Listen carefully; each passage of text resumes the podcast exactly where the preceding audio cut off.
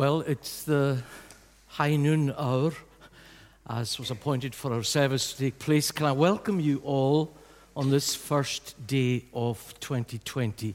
It's good for us to be here. I know some of you may have brought the year in already here at the watch night service last night, but we, we come this morning to worship God. That's our first uh, priority, is it not? And we trust that we'll know God's blessing as we spend time together. I promise you, this will not be a long service. I am not going to hold you from your steak pies any longer than I need to. But it's good for us to start the new year together in worship of God. And as the Word of God reminds us, He calls us to worship. From Psalm 95, we have these words O come, let us sing to the Lord. Come, let us everyone a joyful noise make to the rock of our salvation. O come, and let us worship him. Let us bow down with all and on our knees before the Lord our Maker, let us fall. So let us begin our service with praise. We're singing from Psalm 107, 1 to 9. Thanks to those who have organized the screen and everything. And we trust that everything will be to God's glory as we spend time. So we'll stand. Stephen's going to lead us in Psalm 107, verses 1 to 9.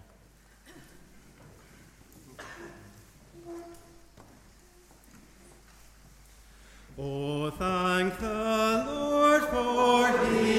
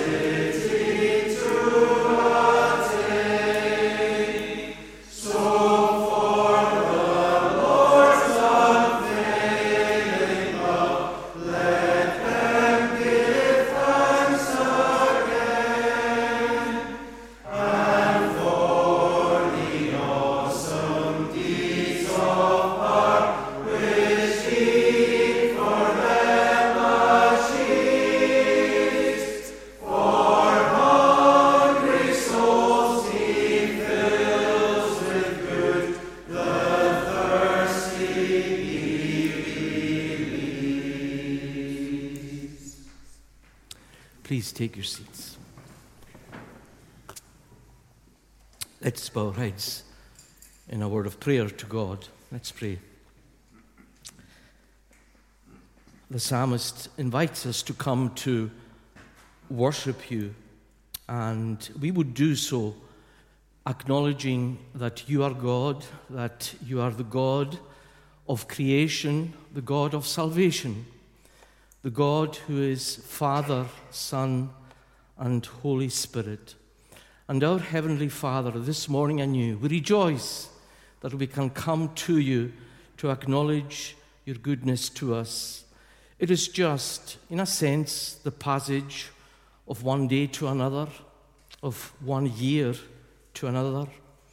It's the passage of one decade to another in our experience. And yet, Lord, it's good for us to acknowledge that you have been good to us. And it is as a token of your goodness and your great mercy towards us that we are here. So, Lord, enable us never to take our situations for granted. As we give thanks to you for your faithfulness, we know, Lord, that there are many for whom the beginning of this year is not a happy one. It is so easy for us to wish, to wish one another a happy new year. And we pray, O Lord, that we would uh, experience real happiness, not the happiness that the world uh, seems to throw at us and tempt us with, but the happiness, the deep joy that comes from knowing that God is with us in His Son, our Lord and Savior, Jesus Christ, by His Spirit. We pray, O oh Lord, that the Emmanuel of Christmas would be with us as we enter this new year and as we set forth, knowing not what may lie ahead of us, but believing that you are with us. So, Lord, we give thanks and ask, O oh Lord, that you would bless each one here.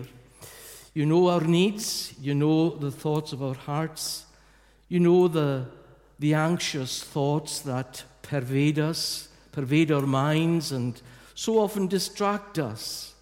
But we pray, O oh Lord, that you would accept us through the Lord Jesus Christ, that you would take away from us anything that would seek to make something of ourselves, but rather that we would have our boast in no one else but in Jesus Christ and Him crucified, risen again and who is our great high priest at the right hand of God our Father. So bless us now, continue with us, and accept our worship through him.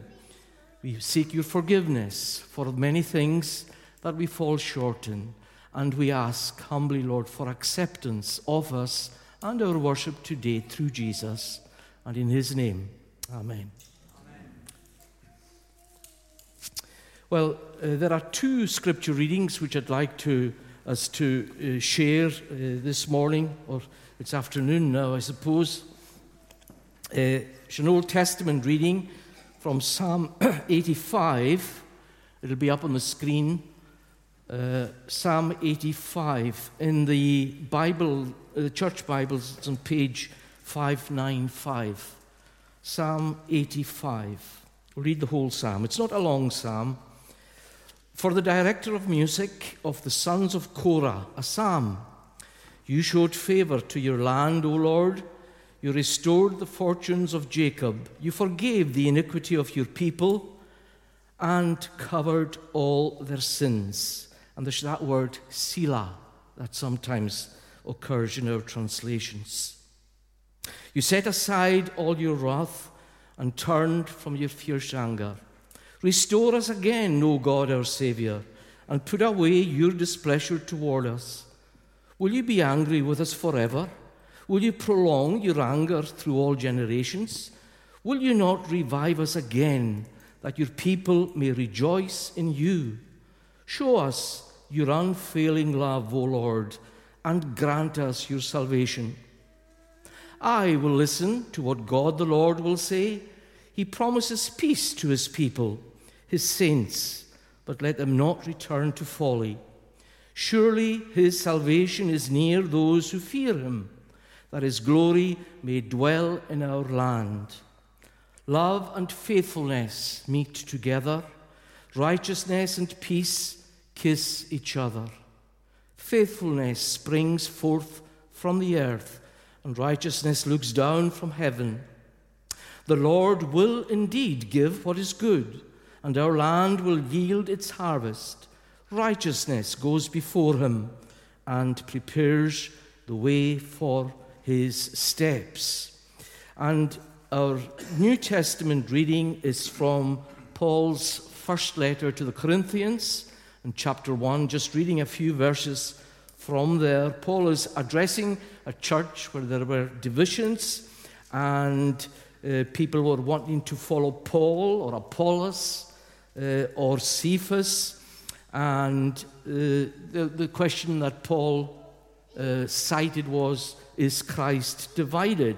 He goes on in 1 Corinthians 1 and verse 18. We'll read down to the end of the chapter, not, not a, a, a lot of verses. For the message of the cross is foolishness to those who are perishing, but to us who are being saved, it is the power of God. For it is written, I will destroy the wisdom of the wise, the intelligence of the intelligent I will frustrate. Where is the wise man? Where is the scholar? Where is the philosopher of this age? Has not God made foolish the wisdom of the world? For since in the wisdom of God, the world through its wisdom did not know him, God was pleased through the foolishness of what was preached to save those who believe. Jews demand miraculous signs, and Greeks look for wisdom. But we preach Christ crucified, a stumbling block to Jews and foolishness to Gentiles. But to those whom God has called, both Jews and Greeks, Christ, the power of God and the wisdom of God. For the foolishness of God is wiser than man's wisdom, and the weakness of God is stronger than man's strength. Brothers, think of what you were, were when you were called. Not many of you were wise by human standards, not many were influential, not many were of noble birth. But God chose the foolish things of the world to shame the wise. God chose the weak things of the world to shame the strong. He chose the lowly things of this world and the despised things and the things that are not to nullify the things that are, so that no one may boast before him. It is because of him that you are in Christ Jesus, who has become for us wisdom from God. That is our righteousness, holiness, and redemption. Therefore, as it is written, let him who boasts boast in the Lord. This is the word of God. Thanks be to God. Well, before we look for a few minutes at uh, Psalm 85, which is to be uh, the focus of our short meditation this morning, let's bow our heads in a word of prayer. our gracious Lord, we come before you as those who are dependent upon you, as those who seek to be taught uh, by the great teacher himself, even our Lord Jesus. So, Lord, may our hearts, by your Spirit, be prepared to receive from your word. And may what we consider together be glorifying to you, so that we are able to say that our boast is in no one else but Jesus' blood and his righteousness. Grant that this may be so in Jesus' name. Amen. Well, I'd like us to turn, if you have a Bible, to Psalm 85. I'm just going to spend a few minutes on this.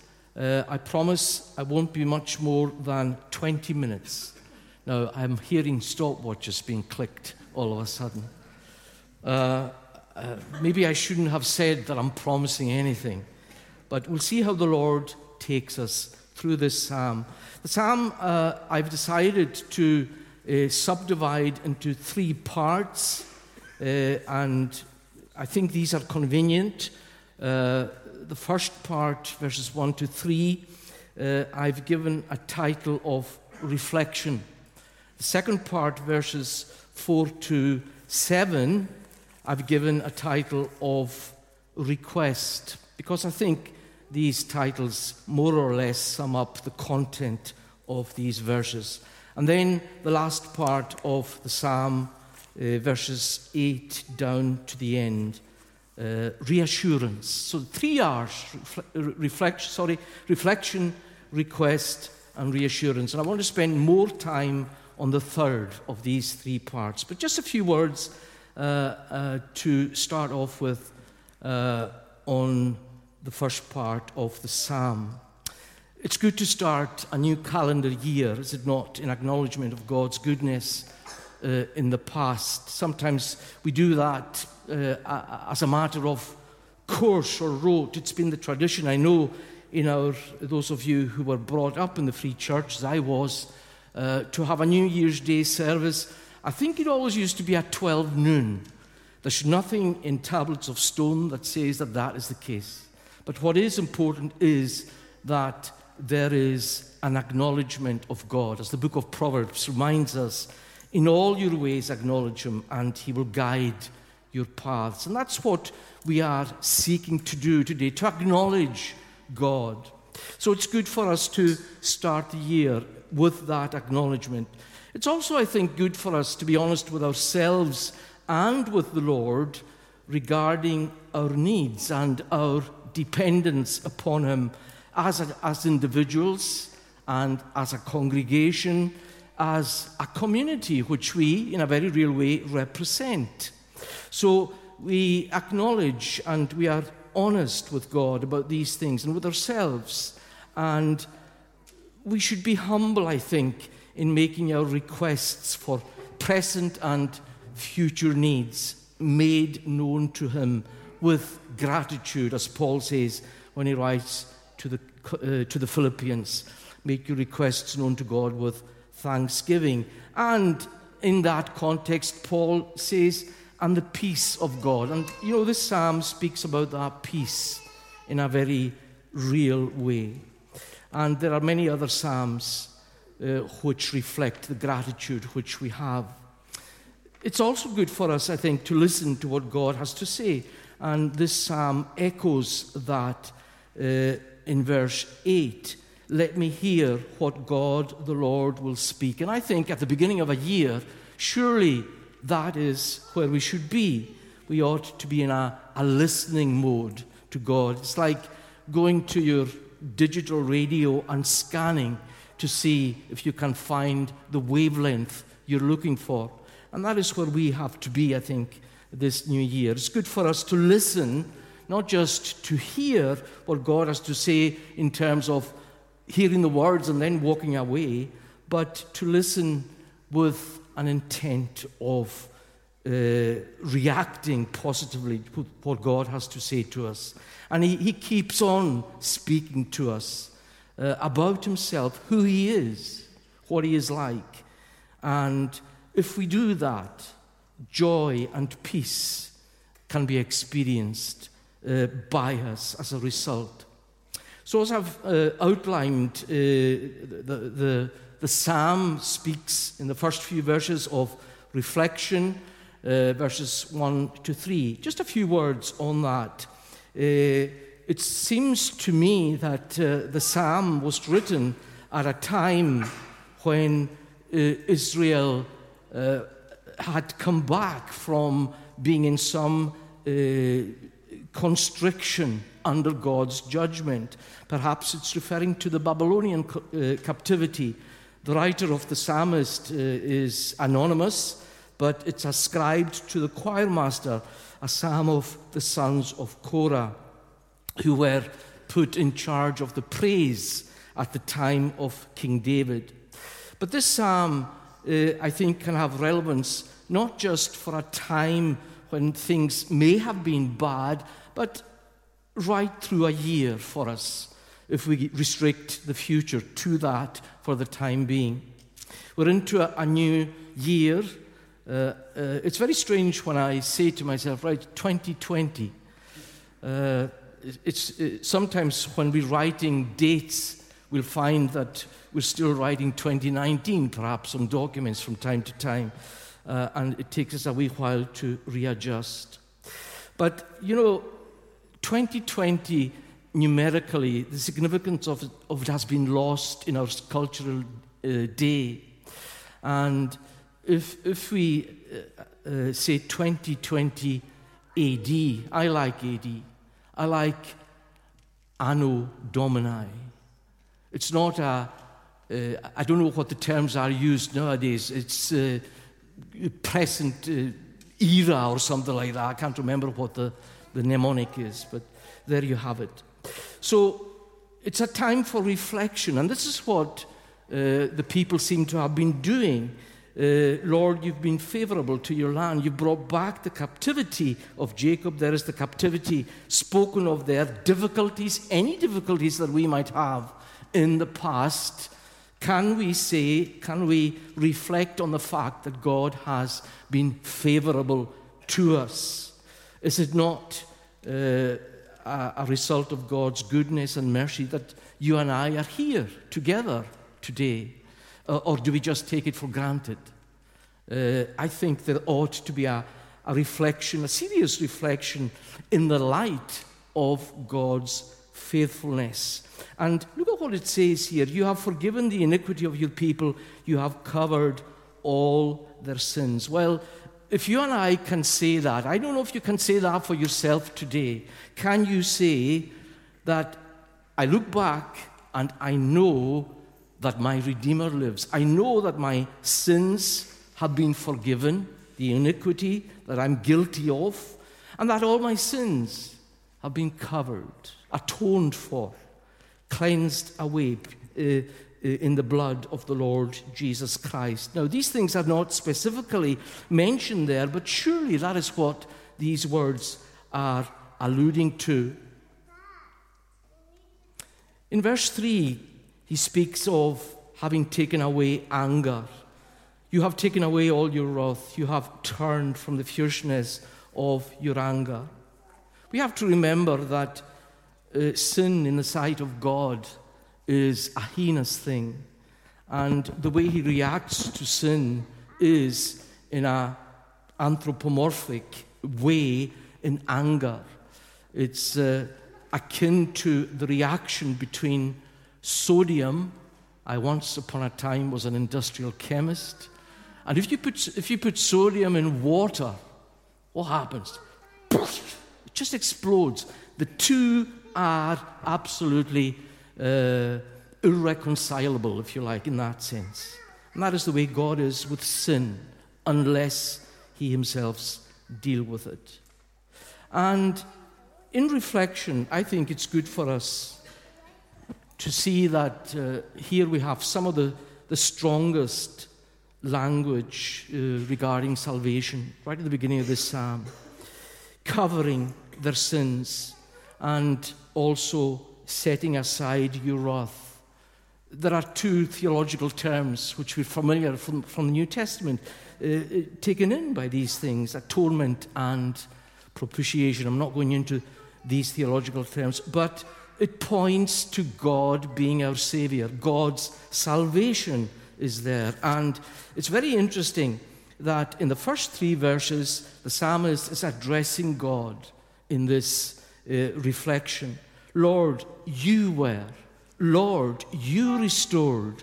You were favorable. You restored. You forgave. You covered. You withdrew.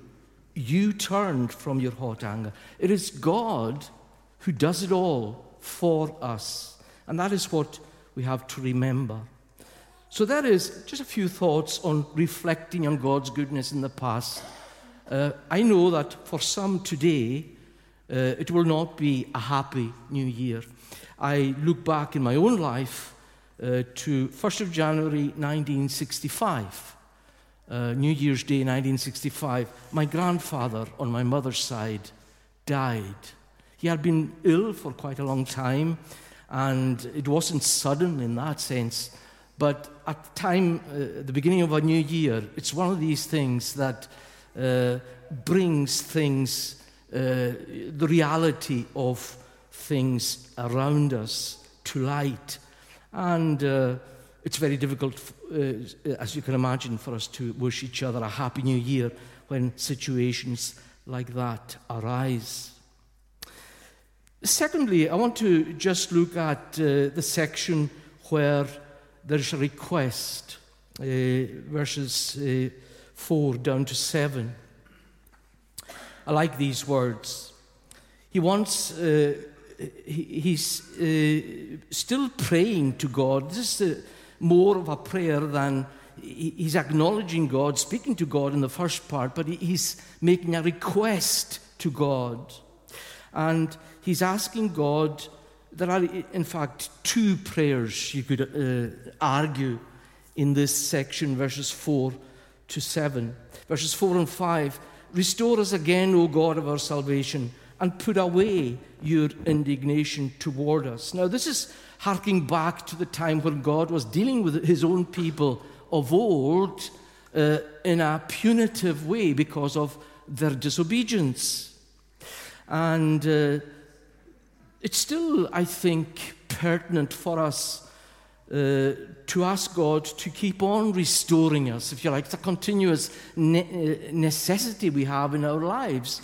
Because if God doesn't keep on restoring us and renewing us, then we'll grow stale and lose any sight of our raison d'etre in the world. Restore us again, O God of our salvation. It's amazing how uh, the psalmist there is making a statement of faith. There is no salvation outside of you, is effectively what he is saying. And then again, there are echoes for us of the gospel, the salvation that comes through the gospel, that there is no other name given from heaven amongst people by whom we must be saved except by the Lord Jesus Christ. So there is a prayer for restoration, and there is also in verse 6 Will you not revive us again? This is an awareness of uh, the battery, as it were, is running out of charge. I wonder if, in some way, if we're honest with ourselves, that may be true of us perhaps at the beginning of a new year, we don't feel as if we're as uh, energetic at any level, whether it's physically or mentally, but spiritually, what's our energy level like? And is it not appropriate for us to ask God for a revival? How does that happen? What exactly are we praying for? Are we praying for revival?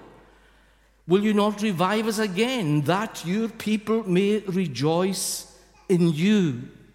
The objective is always a focus on God. Revive us, Lord, so that we'll feel good. No. Revive us so that our joy is in the Lord, that your people may rejoice in you. Show us your mercy, Lord, and grant us your salvation. Now, there are wonderful words coming through here in verse 7. I'm looking at the ESV translation, and it says, Show us your steadfast love, O Lord, and grant us your salvation. That word, steadfast love, is a key word in the whole uh, ambit, the whole scope of salvation. It's, uh, there's a thread of covenant relationship where God is concerned in this psalm right through. And here he is talking about covenant love, steadfast love, a love that is steadfast because it is uh, written arguably in blood in covenant with God's people. And this is what the psalmist is pleading for. Lord, you have made a covenant with your people. Yes, they have perhaps fallen away from you. They have misbehaved. They haven't been as dedicated as they ought to have been. But show us your steadfast love. Show us, Lord, that covenant relationship of love that you have for us. And grant us your salvation. Save us, Lord. And again, there is this utter, exclusive dependence of God for the salvation that is being prayed for. It's very interesting in our own situation here at St. Peter's. Uh, we're, we're in a, a situation of vacancy at the moment. Uh, some people might argue, uh, and I would be very hesitant in arguing that, oh, we don't need revival. Well, I think we do. I think we need a real outpouring of God's Spirit to make us, uh, to make us uh, more meaningfully relating to one another as brothers and sisters in the Lord, and to give us a greater desire for those who have as, not, as yet not tasted the graciousness of God. If we have tasted that the Lord is gracious, surely we would like others to taste of the same. Praying for revival then means praying that God's work among his people would cause them to find their joy in nothing else than in him. And that is why we are beckoned to come to God's throne of grace. Hebrews chapter 4, right at the end there. Let us come with confidence. We should come full of confidence, knowing that God can revive us, knowing that if we come full of boldness, pleading with God for revival, that He will bring that. But we have to be patient. And with it all, we must be humble, desiring God's glory and praise. So that's reflection, request, and finally, reassurance. These words from verse 8 down to the end, they need much more time than I'm going to give them just now. But I want us to notice, first of all, that the psalmist is, is so he's speaking to himself and he's saying, Let me listen to what God the Lord will speak. Let me hear what God the Lord will speak. To, to listen to God, for he will speak peace to his people and to his saints. That's, there's again the covenant relationship. The people he has chosen for himself and loved with an everlasting love. He will speak peace. But the first thing, the first premise there, in terms of being reassured, is that we must listen to God. We must listen to what God is saying through His Word. He spoke in previous times, historic occasions, through the prophets and in signs and wonders, but now in these last days, the gospel era, how is God speaking to us? He's speaking to us through His Son, the Word made flesh. I will hear what God the Lord will speak.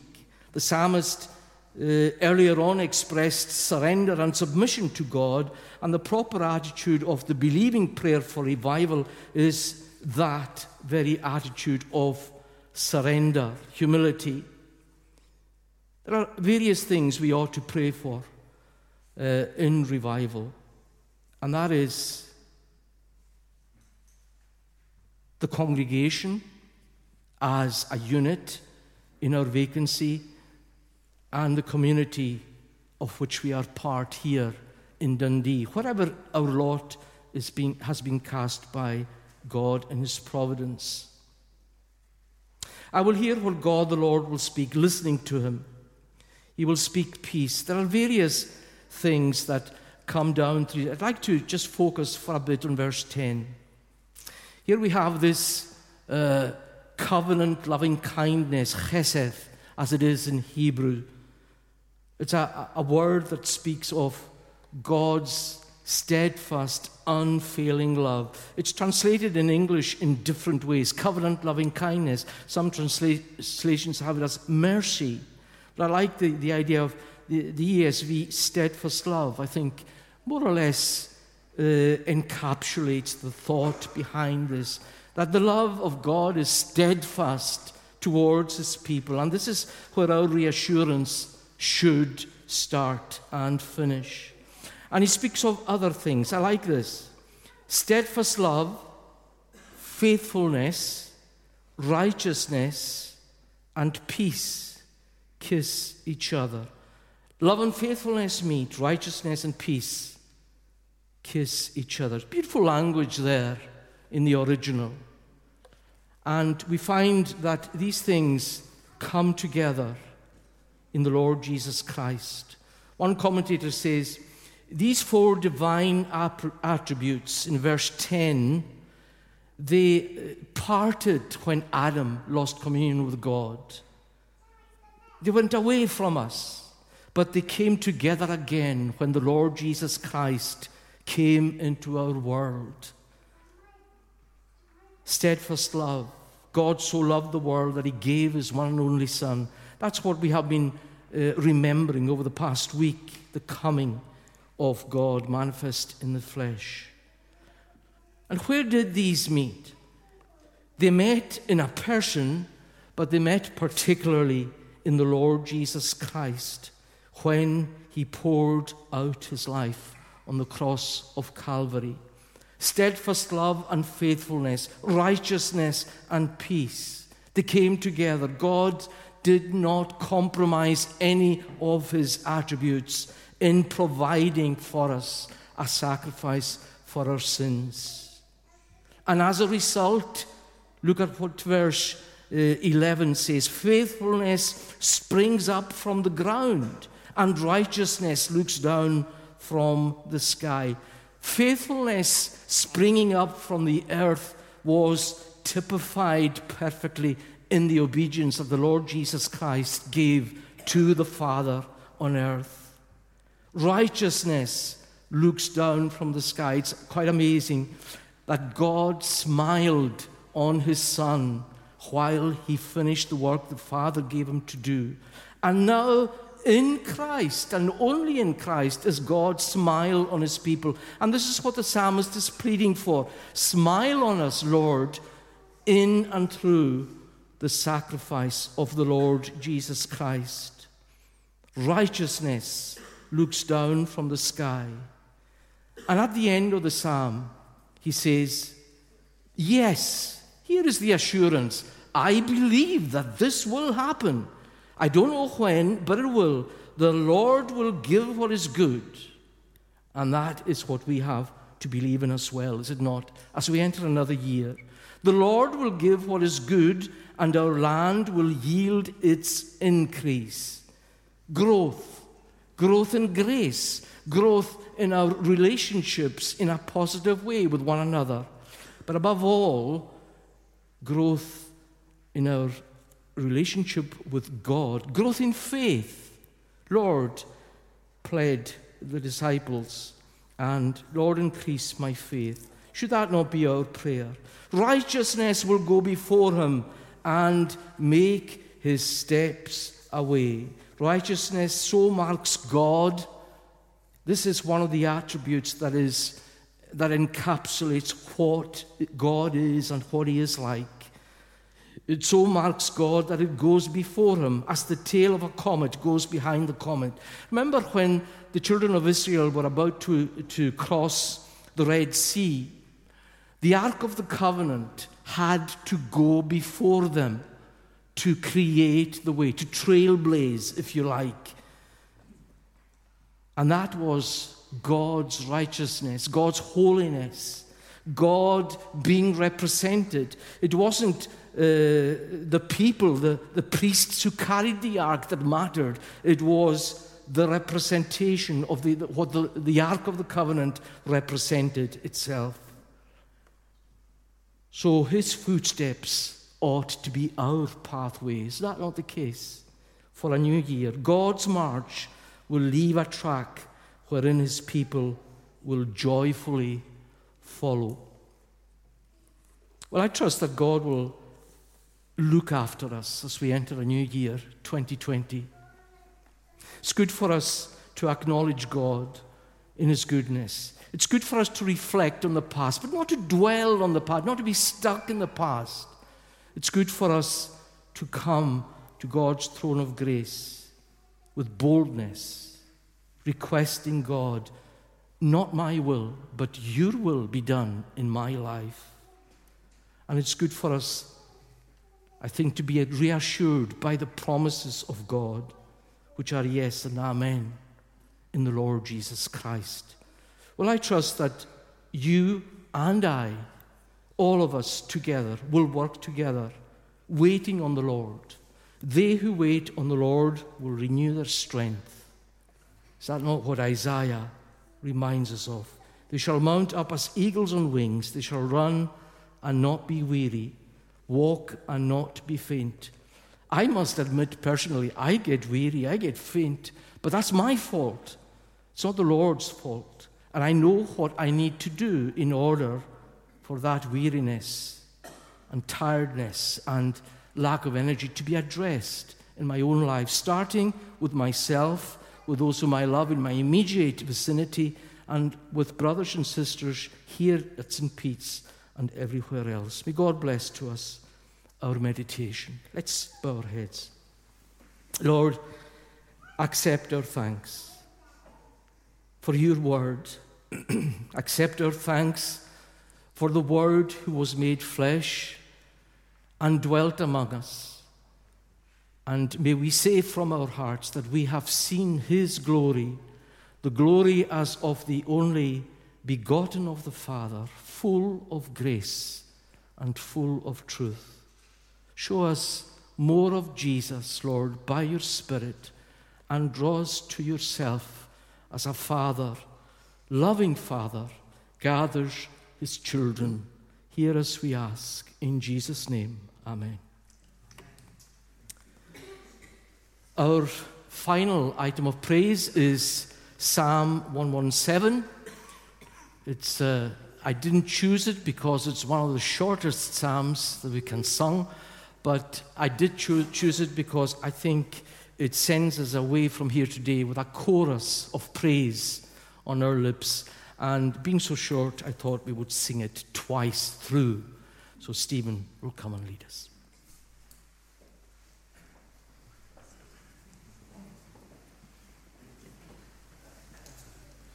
Praise the Lord, O all you nations,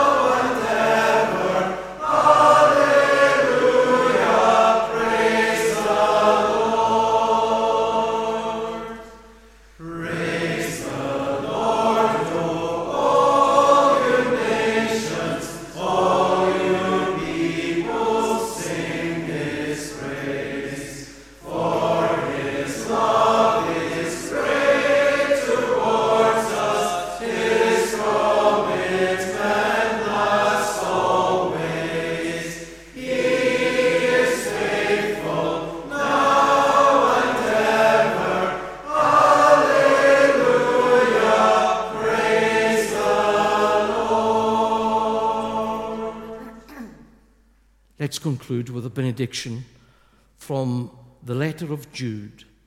Now to him who is able to keep you from falling and to present you blameless before the presence of his glory with great joy, to the only God, our Saviour, through Jesus Christ our Lord, be glory, majesty, dominion, and authority before all time and now and forever.